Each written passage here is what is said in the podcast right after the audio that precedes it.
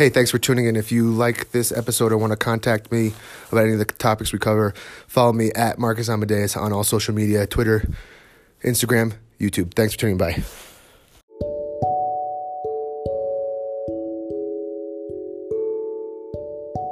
Hey, what's up? Thanks for tuning in. It's Sunday. You know what that means. Go to my Instagram. There's a link in the bio. It's going to profile our top for sale open houses in Brooklyn, and Manhattan, Queens. Brought to you by Compass. Just walk right in. Beautiful places for you to go to look at. But this episode, we're going to talk about the update uh, from the Department of State for New York surrounding broker fees and just go the ins and outs of what are the changes so what you could be aware of. All right. Thanks for tuning in. Bye.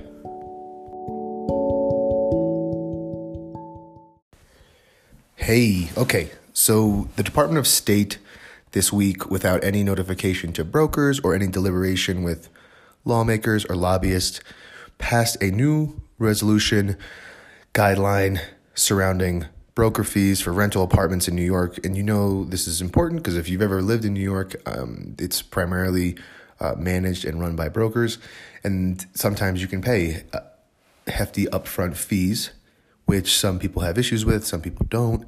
Um, but it's a very sweeping regulation to happen with no consultation from real estate industry. But here's basically what it says.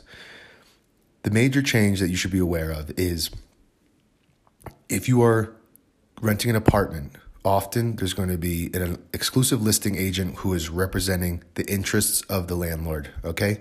So that means you come into a listing, you want to rent it, but that broker is typically, not always, representing the landlord. There is a sheet called a disclosure form issued, standard issued by Department of State. You should sign this every time you do a rental transaction to clarify who this third party is representing. Is it the landlord? Is it the the renter slash buyer? Or is it both? Because we have dual agency in New York. So a lot of times they will issue a exclusive right to rent an apartment.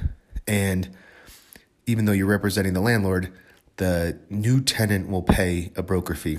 The major change is that now, if the landlord is hiring the broker and a renter comes in, they must pay that fee.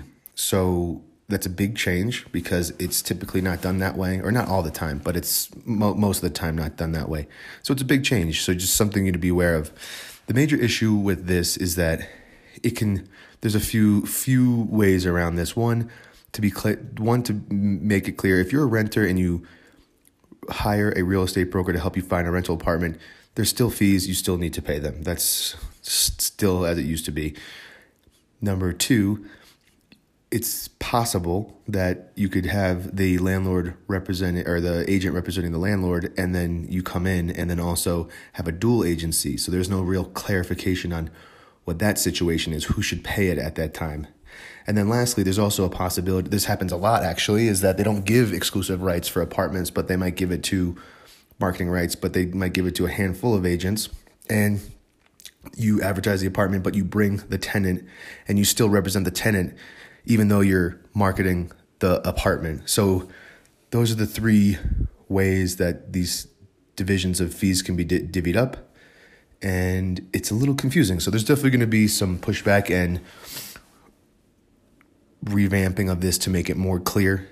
And the takeaway, there's two takeaways. There's a lot of t- chat online. If you go look on the Facebook message boards, one, this is going to get baked into the rent. It's like any market.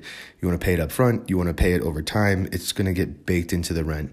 Larger landlords with these massive buildings already have these these leasing offices, so they're really not going to be affected. And if they have lots of units, it's it they this cost of doing business is already factored in.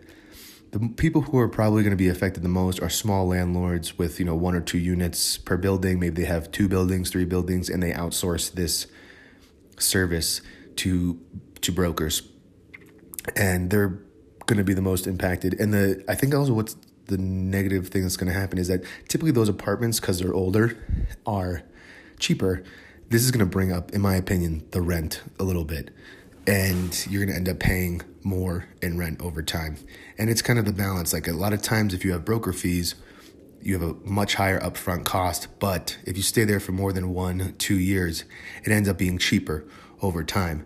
So it's possible that now, if you're now that you have a higher rent because this transactional fee is baked into your monthly rent and you stay longer, you might end up paying more. So it really comes down to the math and how you want to divvy it up. But in that case, you always need a good broker. That's why you talk to me, Marcus Schott. If you have any questions, just DM me, message me. I'll I'll respond to you. If you're looking for a rental apartment, I'll help you out. Let me know.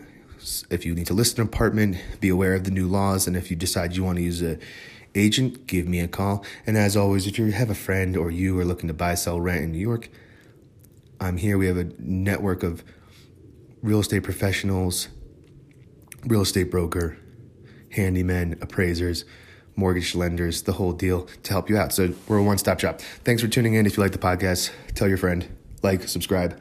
Also, we have house tours on YouTube. Last week we did house hunting in Denver, so it was fun, a little change up. All right, have a good day. Bye.